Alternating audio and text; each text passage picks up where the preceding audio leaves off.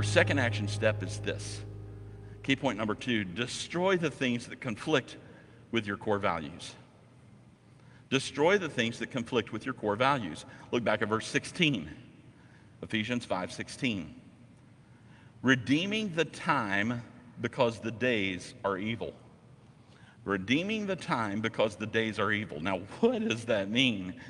Uh, here's the idea make good use of every opportunity you get. Redeem the time.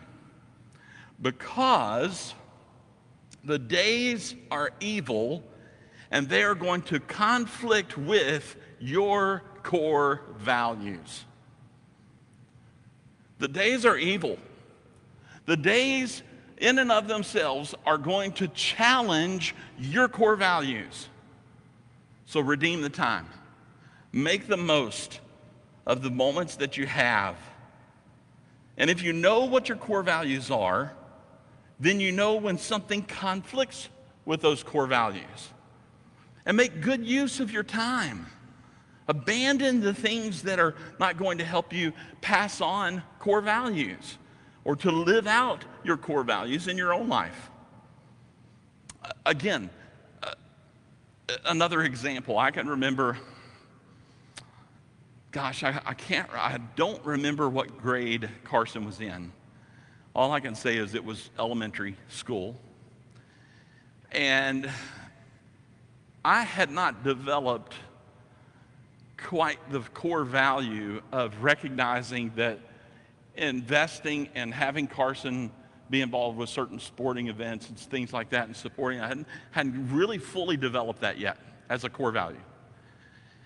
And I, I remember I was reading a devotion uh, from a, a, a, another student pastor. And the student pastor, his devotional was about making sure that you minister to your own family. And one of the ways that you can do that is by coaching their, coaching their sports team, volunteer to coach. And I was reading this devotion, and I was thinking, uh, you know, I, I get that, but you know, I don't even know if I, I don't know if I'd be a good coach. Well, wouldn't you know it? Cheryl, uh, she tells me she was like, um, "Hey, uh, we're gonna let's sign up Carson. He, he's wanting to play some soccer, so let's sign him up for soccer." I'm like, "Okay," and I had just had that devotion, and so we're on our way in to sign Carson up to play soccer. And in my mind, the Lord was already saying, you know, you want to invest?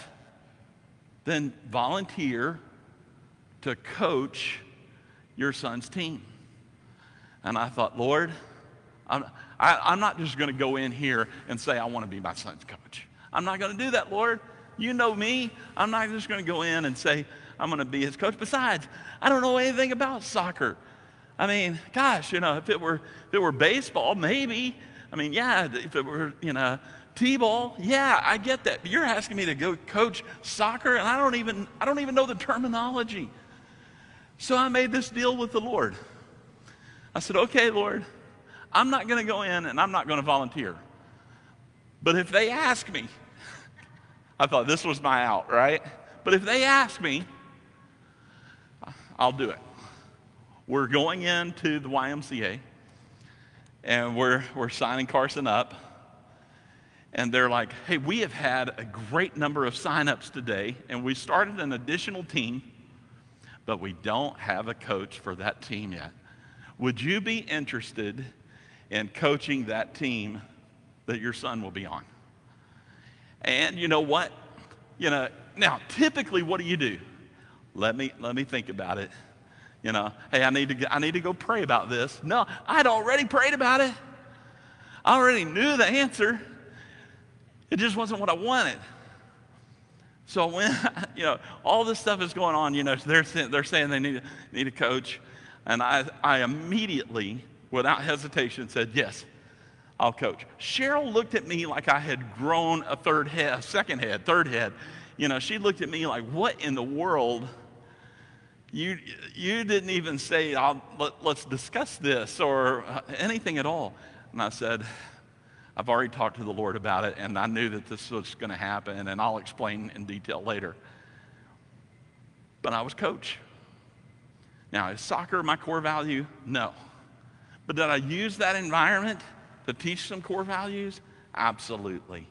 Romans 12, verse 2 says, And do not be conformed to this world, but be transformed by the renewing of your mind, that you may prove what is that good and acceptable and perfect will of God. Don't conform to the world. Make sure that your mind is focused on your core values and abandon everything that is going to come into conflict with those core values. Decide your core values, destroy what's not important. And the third action is this key point number three dedicate daily time to your core values.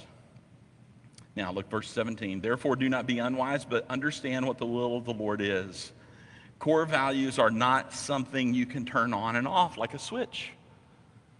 You can't just say, hey, today it's a core value, I don't know about tomorrow. Core values are principles that drive our thinking and our behavior. And as long as we're thinking and as long as we're doing stuff, guess what? We have core values. The question is this Are those core values demonstrating bullseye living? Are those core values helping me aim for a life that demonstrates that God is my highest priority? God and His purposes are my number one priority. That's bullseye living. And our core values should help us get there. Our core values should help us to achieve that. And all the other things that sometimes get us sidetracked, they're good things. Happiness is good. We should pursue happiness. We want to pursue happiness. We should seek justice. We should love mercy. But listen, it begins with walk humbly. When, when we walk humbly, guess what? Justice and equity and all the other things, those things are going to flow from that because what? Our highest priority is putting the Lord first. Putting the Lord and His priorities and His purposes. One last thought, and then we're going to pray together.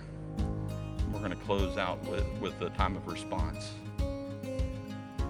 Your core values are your guiding principles toward bullseye living. Your core values are your guiding principles toward bullseye living. Let's pray.